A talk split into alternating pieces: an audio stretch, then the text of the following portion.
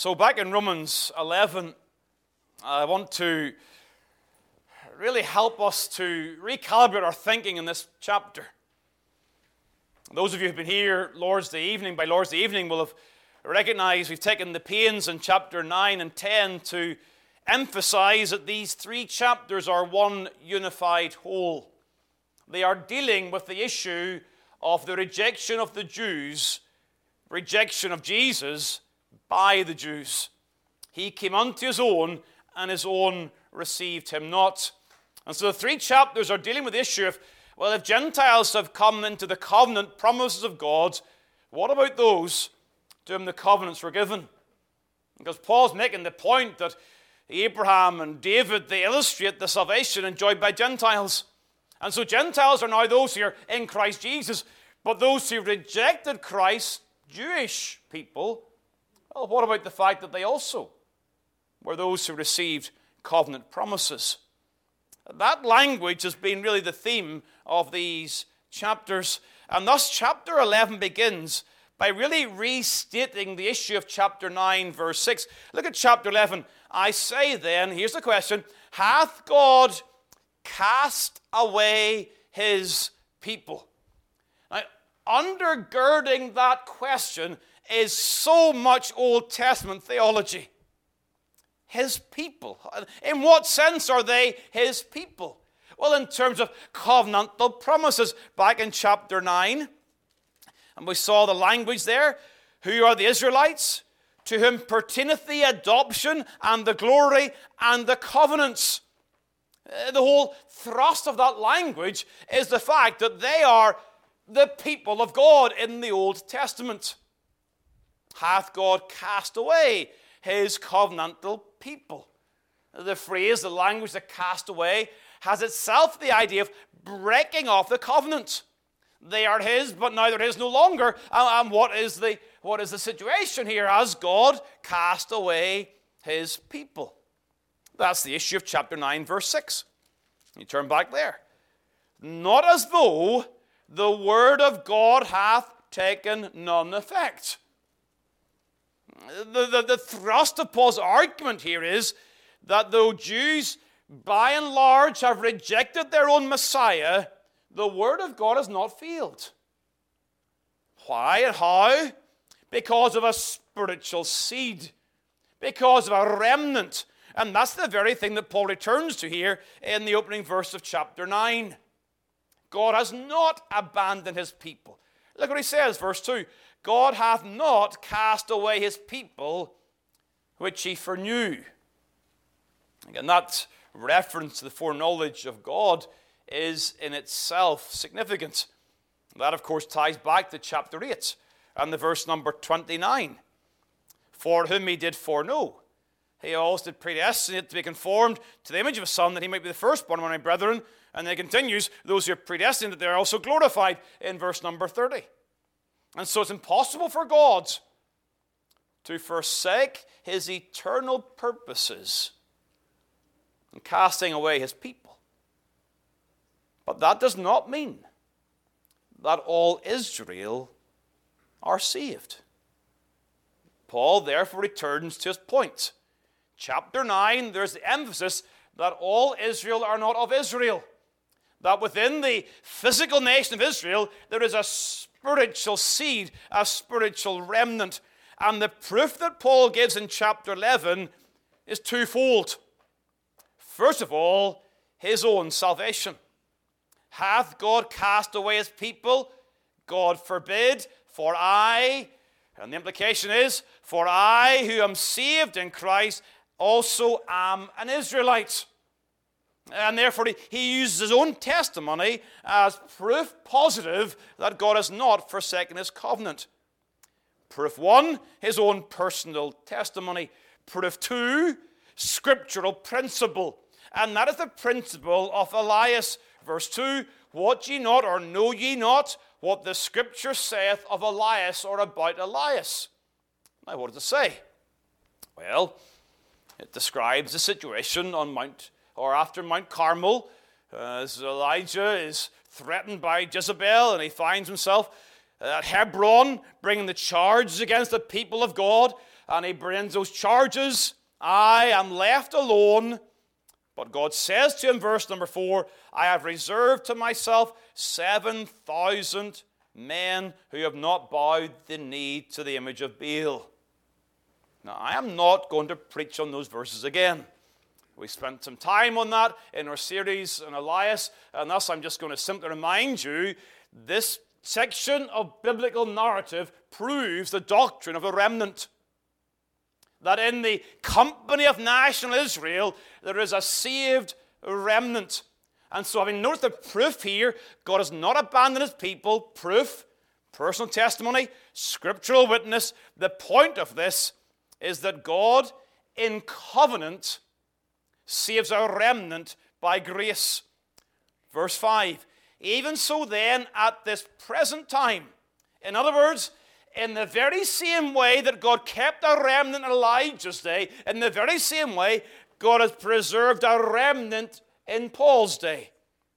A remnant within national Israel of believing individuals who've trusted in the promise of God. They are a remnant according to election of grace. Note even the language of verse 4 I have reserved to myself. This remnant understanding is in God's sovereign purpose that He alone can save individuals, but He does so according to His covenantal purposes. You know, this will become significant, I believe, in the context of chapter 11, because, you know, when you turn to Romans chapter 11, you know what people think? They always want to know the question what does verse 26 mean? And so all Israel shall be saved. That's the question. That's always the question in chapter 11 of Romans. What does it mean? Well, before we get there and prejudge that, I will say one thing God's faithfulness to his covenant does not require national salvation. He is faithful to his covenant in preserving a remnant according to election of grace. I'm not suggesting later on the chapter it doesn't deal with the fact of you know national issues in, in Israel.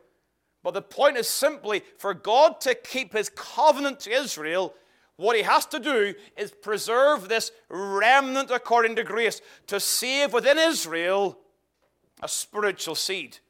That's chapter 9 and that's chapter 11. A saved remnant is enough to prove God's covenantal faithfulness. Hath God cast away his people? No, says Paul. And under inspiration, he gives the proof of that in the language of a saved remnant. Thus, this remnant that is converted is, according to verse number 5 and 6, saved by grace alone. It's a remnant according to election of grace. And if by grace, then there is no more of works. That's the point. There is a graciously saved remnant that proves God's faithfulness to his covenant. Now, this section presents to us an issue that is implied here, but is dealt with more fully in Philippians chapter 3. And that's where I want to go today. Because when I thought of this section and the fact that we've dealt with Elijah in some detail and we understand some of these concepts, I want to really get to the core of what Paul is saying here. And basically, what he's saying is he is saved but his brethren are not. He's a child of God, but his national brethren are not. He's a member of the covenant, but his national brethren are not. It's a section that is using his own testimony by way of contrast by those of his brethren. So, chapter 10, my heart's desire and prayer to God for Israel is that they might be saved in other words, that they might be like I am. And so the contrast here is what's it mean to be a member of the covenant? What's it mean not to be cast away? What's it mean to be a child of God? His people, not cast away, a member of God's covenant of grace. And that's what Paul deals with in more detail in Philippians chapter 3. So turn there, please, now. Because Paul takes a language in Philippians chapter 3 of circumcision, the sign of covenant membership, that language that is used as a, if you like, as a, a name. What is it to be a member of God's people? It is to part of the circumcision. It's an overarching term. The sign becomes the name. The sign of the covenant becomes the name of the covenant. It is the circumcision. And again, in the same chapter, he's warning people of the dogs, the evil workers of the concision. He's warning people, at least in part, of Judaizers who were saying, We are the people of God, even though they've rejected Messiah. And Paul says, No, we are the circumcision, which worship God in the Spirit and rejoice in Christ Jesus and have no confidence in the flesh. Now, this is not abstract or theoretical. Oh, biblical theology, a lot of truth in this. But the bottom line is are you a member of God's covenant of grace? Where are you with the Lord today?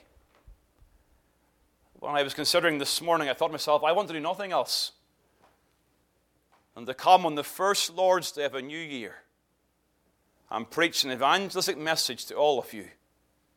That you would begin this year before God and say, Do I actually belong to God? Am I a child of God? Am I a recipient of covenantal grace and blessings? Am I of the circumcision? That's the question before us today. That's the question before you today. And if you do nothing else in the next half hour or so or less, make sure you resolve that question in your mind. Don't leave here without asking that question. So let's begin by considering the false hopes for acceptance into covenantal membership. I'm taking verse number three backwards. I'm going to begin, and you'll see, and it'll make sense going forward. Have no confidence in the flesh. Here's a mark of what it is to be a member of the covenant that you have no confidence in the flesh. And Paul takes himself as an example of one who could have such confidence if that was valid. Verse 4 though I might also have confidence in the flesh. And so he, he begins to expound verse number three by, by going the way I'm going in reverse order. Though I might also have confidence in the flesh. What follows then is a list of a description of those things that Paul could use as grounds of his acceptance before God. Confidence. What's that about? Standing in the presence of God. What are you going to do when you stand in God's presence? Well, Paul's saying, well, here's things I could use if I was going to have confidence in the flesh. I'm going to use these things. But don't miss what he says. Verse number seven These things that were gained to me, I count them lost for Christ. These are false grounds for confidence before God. You see, all of us one day, we're going to have to stand before God, and we need to know now what we're going to say then. How are we going to face God? You see, if God would mark our iniquities, who can stand?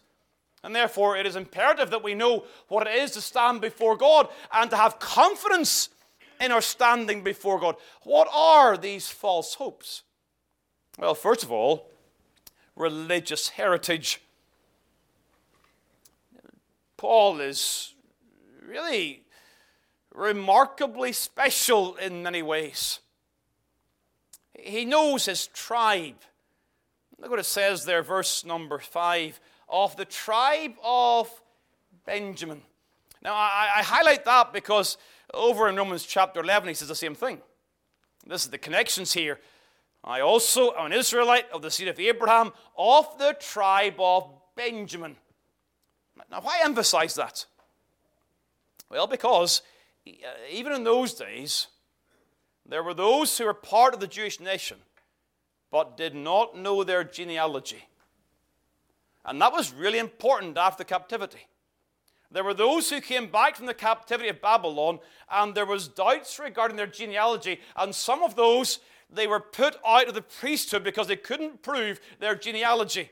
It's Nehemiah chapter 7 uh, they sought their register among those that were reckoned by genealogy, but it was not found. Therefore, they were as polluted and put from the priesthood. But not Paul.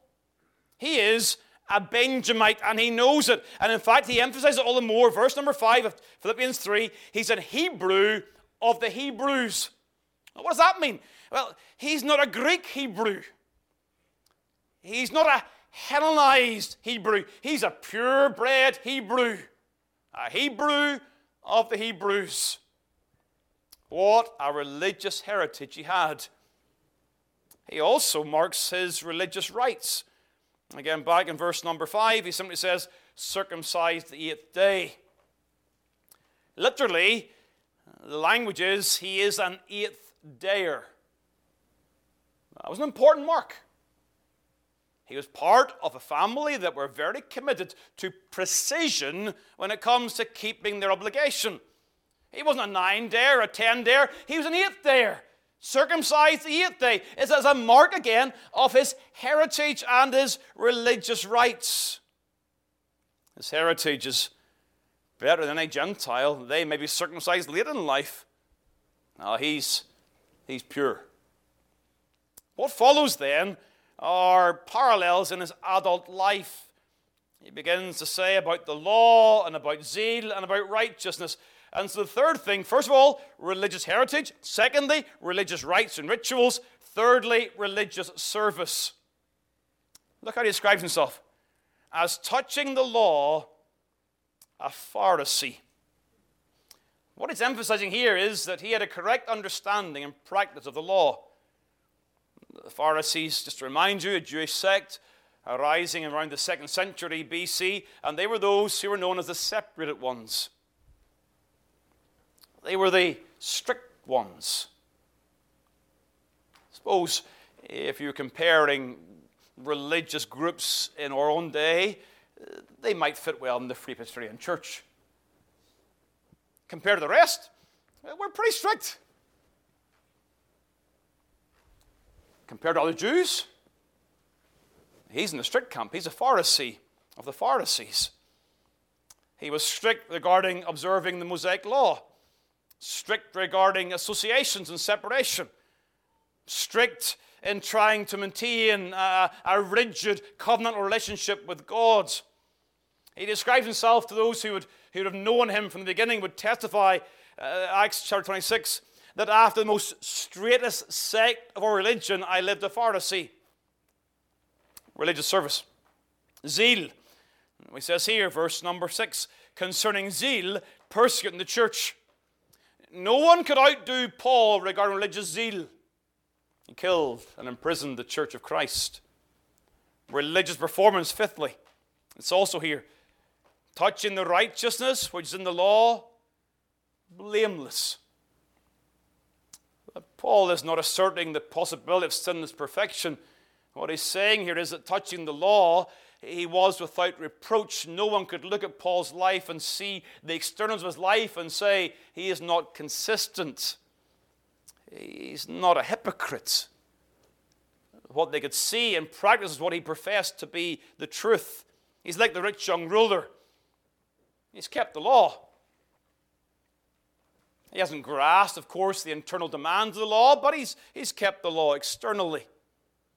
Now, all of these things are false grounds for acceptance with God. And there are some very important implications. We must not rest our hopes of covenantal membership on similar grounds.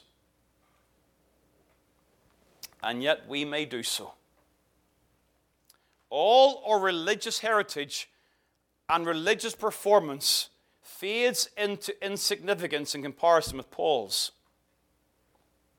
Yet somehow many today think of themselves as good living Gentiles, and they'll be okay with God. You know, there are various groups of people out there. There are some who know their sin. They understand that they've sinned against a holy God. They, they get that. But for various reasons, they choose to live in enmity with God rather than righteousness with God. But of course, you know so many others. And they actually believe, they actually genuinely believe that they stand before God, God will see them and say, You're not so bad after all. And they believe that they'll escape judgment because they've done one good thing, or a few good things, or enough good things. And they believe their sin is not going to count it before God. These things and this is the practicalities for you who are Christian today, they must have no place in the grounds of your assurance. And this is where it gets difficult. You, think of verse number six touching the righteousness which is in the law, blameless. Is that not a good thing? Is, is that not still our desire? Is that not even a convocation of elders and deacons in the New Testament church? that they're blameless, above reproach. And the standard of their blamelessness is the law of God. So, what's the problem here? Of course, we, understand that the heart is not right. But here's the difficulty unregenerate people can keep the external demands of the law. The rich young ruler and Paul they don't understand the heart of the law, they don't understand the internals of the law. But there may be those, and if someone was to follow their lives day by day, they would see them living essentially externally upright lives. They read their Bible, they pray with their family, they come to church, they do all of these things all of their lives, and yet they die and go to hell. It's possible to have external obedience and yet still be lost. And so I understand that it's important to live a godly life in front of others. It's important to be blameless. But that must never, ever, ever be part of the foundation of your assurance. A blameless life does indeed serve to give evidence of God's grace, but it is not foundational in assurance and must never be. Paul takes it and he says it's of no gain. It's not part of the confidence I have of standing before God. And so, if you're to stand before God, do you for even the smallest part begin to describe your heritage, your background, your religious zeal, your religious service. None of those things must be part of your testimony before God. We see righteousness in 1 John, but it is used by the apostle to encourage the people in their doubts and discouragements to say, yes, look what God's grace has done in your life. But it's never used to give them the defense before God.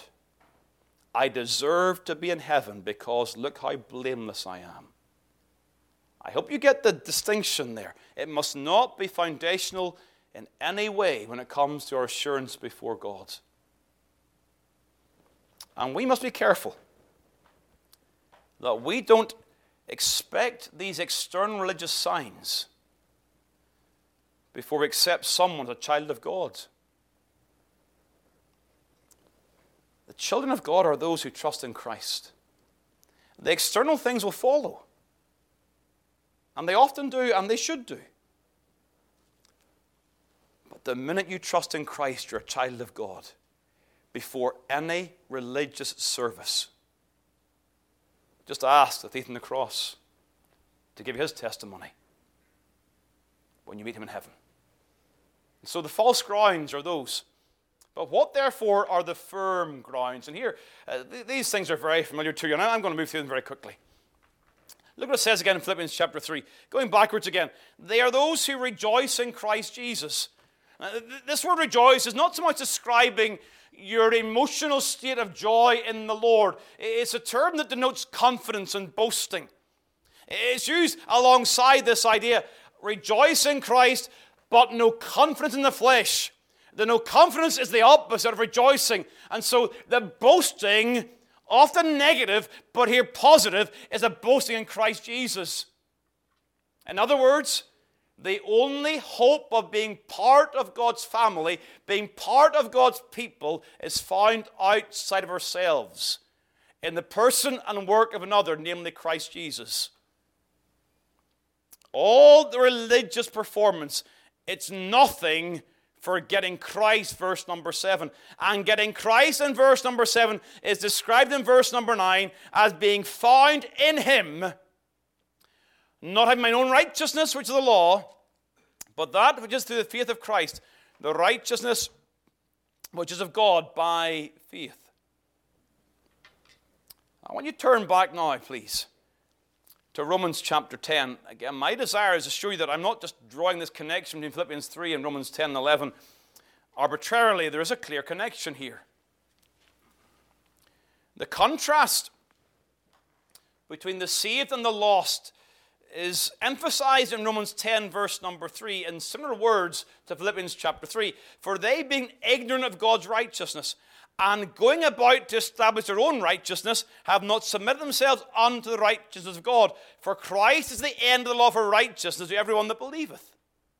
See how, how closely aligned those concepts are? Paul's saying, Look at all my righteousness. Look at all I've done. It's nothing at all compared to getting Christ. And so he submits to God's righteousness and therefore finds righteousness, contrasted to those who pursue their own righteousness but find nothing. All they find is worthless. What he finds is eternally valuable. And so you see again back in Philippians chapter 3, you see the source of this. The source of this righteousness, as you well know, is God.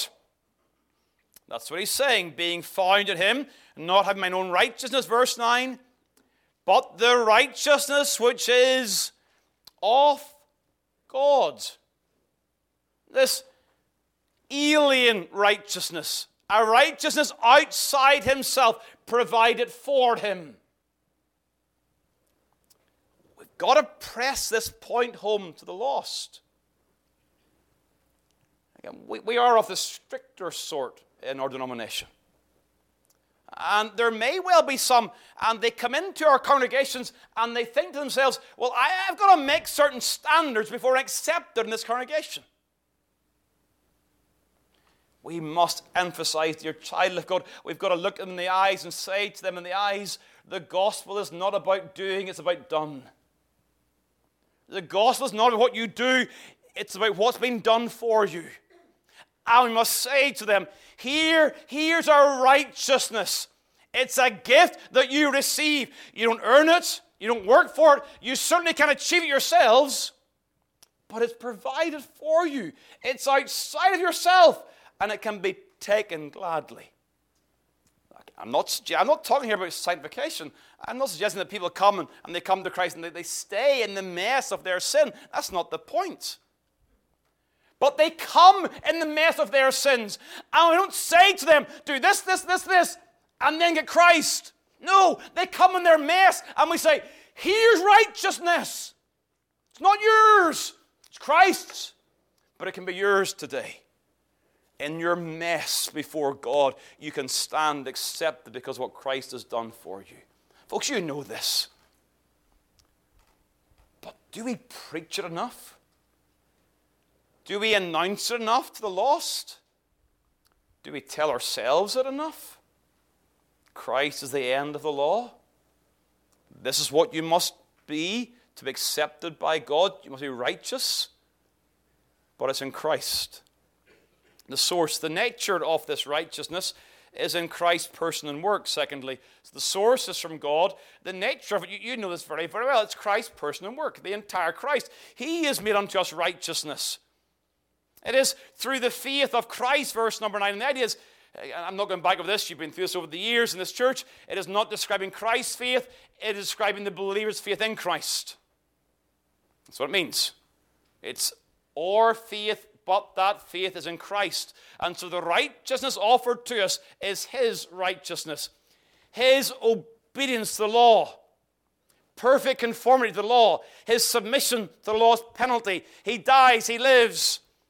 As Bonar says, upon another's life, upon another's death, I stake my whole eternity. That's the nature of this righteousness. Thirdly, the reception of the righteousness. It is, of course, by faith. It is the righteousness which is of God by faith, received by faith. Again, that's very, very important theologically. Go back to Romans chapter 10. Sorry, Romans 11. I don't know, we might come back to verse 5 and 6 in more detail next Lord's Day, but for now, notice this. This remnant is a remnant according to the election of grace. And then verse 6 emphasizes that it is by grace, and the contrast between grace is between grace and works.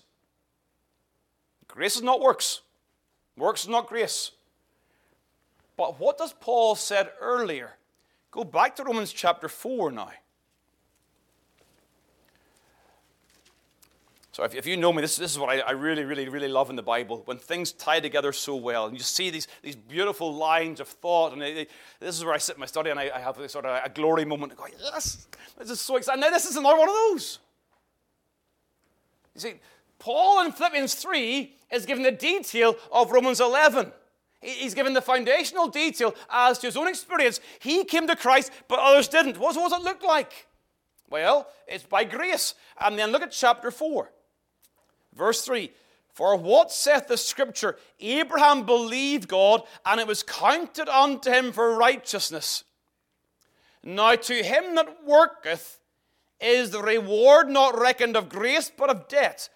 But to him that worketh not. Note this time. Him that worketh not, and the contrast is not, but receives grace but is, but believeth on him that justifieth the ungodly, his faith is counted for righteousness. The point that Paul is making, Romans 4, Romans 11, Philippians chapter 3, is that faith is not a work. Faith is a gift of God given to the newborn soul that they would take Christ as offered but faith is not a meritorious work to get us to acceptance with God. Faith is receiving all that God has done for us in Christ Jesus. It's not a work of merit, it's an action that comes by God's grace alone. And so, I sometimes ask the question when I speak to those who are getting baptized. I say, if you're going to stand before God, uh, and you're going to say, I'm accepted before God, what will you say? And sometimes, again, this is not a fault, it's just a matter of, of understanding. They will say, Because I believed in Jesus Christ. Well, that's true. But don't word it that way. You're accepted before God because of what Christ has done because what Christ has done, and that alone, that's the only ground, the only foundation of your assurance. It's the only hope you have before God. It's all of Christ, nothing of self, but all that Christ did. That you receive by faith. But that faith is not a work, it's a mark of God's grace. So by faith is by grace, not of works, lest any man should boast. The reception that is the firm grounds, the firm hope of acceptance before God is Christ alone. And finally, just a couple of comments on this. What is the full enjoyment of this? And with this, we'll close. Back to Philippians chapter 3. What are these marks? So, what's it, what's it mean to be a member of God's covenant? What's it look like for Paul in contrast to the Jews? Well, he's not trusting his works, his, his hope's in Christ alone. And he is one who worships in spirit. Verse number 3 again. We are the circumcision which worship God in the Spirit. Now, you'll know immediately that language makes us think of the well and the woman at the well in John chapter 4. That God in His purpose is seeking such to worship Him, those who worship in spirit and in truth. The mark of those who are the children of God is genuine, biblical, spiritual worship. Not with the mouth only, but with the heart. This is not a ground for acceptance. It's not a ground for assurance, but it is the evidence of those who've been born again of the Spirit of God. We're brought into covenantal communion with God, and it is our right and our privilege to worship God as the priesthood of all believers. We are those who sing praise to God. I'm not going to go back over Wednesday's sermon and prayer meeting, but I encourage you, if you haven't listened to it, go to sermon audio and have a listen to old prayers for a new year. And part of my burden for our congregation is that we reaffirm our conviction of worshiping God properly.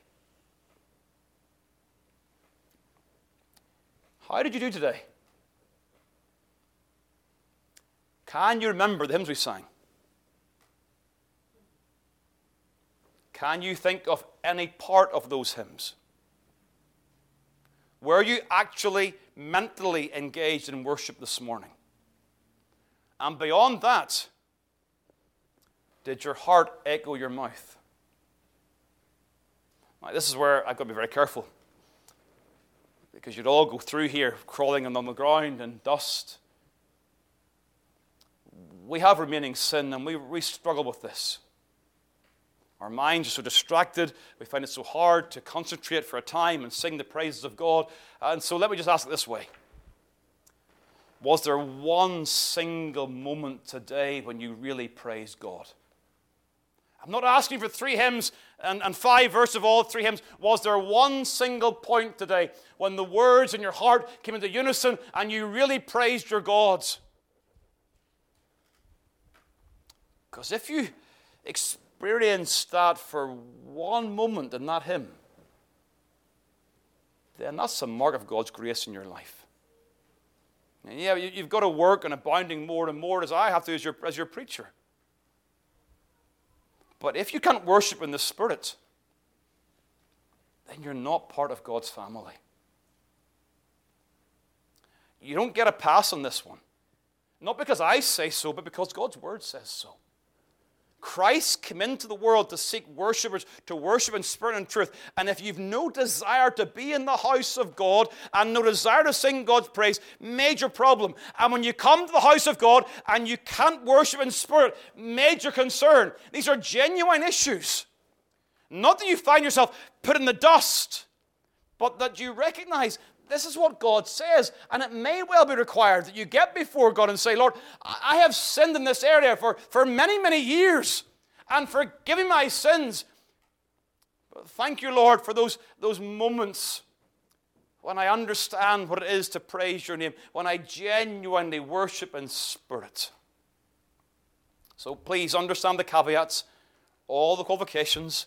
This is not a ground for assurance, but it is a mark of those who are the children of God. And Paul takes that, his top three features. What does it mean to be a child of God? These are the top three. And he begins with the worship of God. And so, as the psalmist prays in Psalm 119, let my soul live and it shall praise thee. Your heart is beating today to praise God. And if you are not engaging in the praise of God, then you're not using the heartbeats that God has given you properly. Life is a precious gift. Don't waste it. Don't waste it on false religious performance. And don't waste it on the toys of this world, as the hymn writer said in that hymn. Don't waste your life. Give it to the glory of God today. Let's bow together, please, in prayer.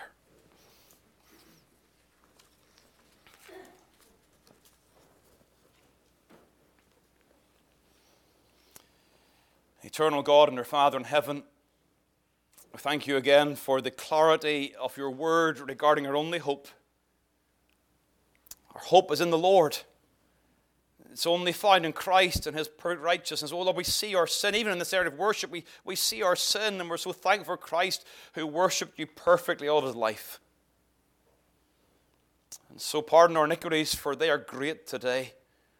Do so for your name's sake.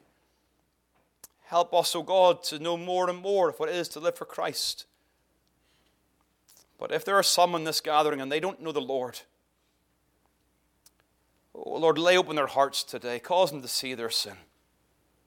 Cause them to see their need of righteousness. Cause them to run to Christ Jesus. Save lost souls, we pray. Glorify your name. We pray in Jesus' name. Amen.